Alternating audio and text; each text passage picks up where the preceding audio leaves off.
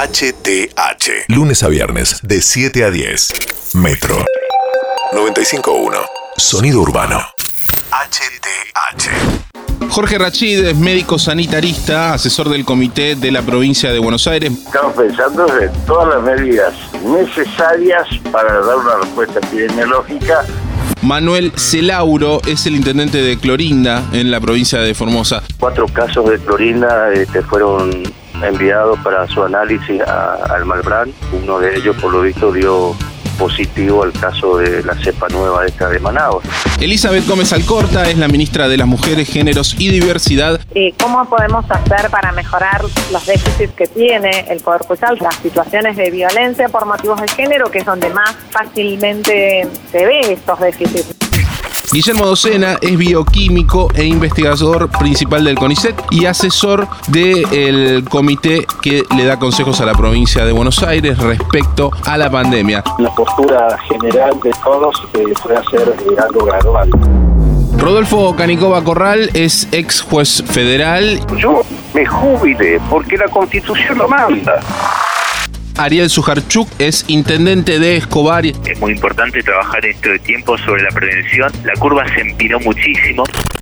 Gustavo Sevlever, editor de The Lancet, es neuropatólogo. Estamos viendo lo que se llama la segunda ola, eh, aunque en la Argentina siempre tuvimos una meseta alta.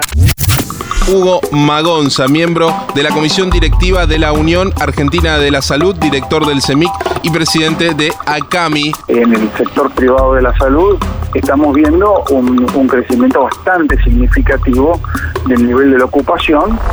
Pablo Lorenzo es empresario gastronómico, integra el movimiento Sillas al Revés. El tamaño de lo que nosotros generamos es muy grande y termina siendo el sector más afectado de toda Argentina. Juan José Méndez, Juanjo Méndez es el secretario de Transporte y Obras Públicas de la Ciudad de Buenos Aires. No hay restricciones para circulación durante el día. Felipe Miguel, jefe de gabinete de la Ciudad de Buenos Aires. Desde la ciudad vamos a estar trabajando en reforzar los controles, en el cumplimiento de los protocolos de las actividades que están habilitadas. Leticia Seriani es subsecretaria de Gestión de la Información, Educación Permanente y Fiscalización del Ministerio de Salud de la provincia de Buenos Aires. ciudadanía entendido, comprende la situación en la que estamos, comprende lo complejo que, es, la complejidad que tiene esta situación.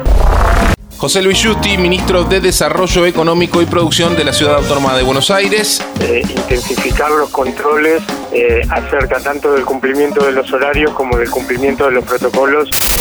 Lo que pasó y lo que va a pasar. Hablemos todo hoy. Por Metro. Metro. 95.1. Sonido urbano.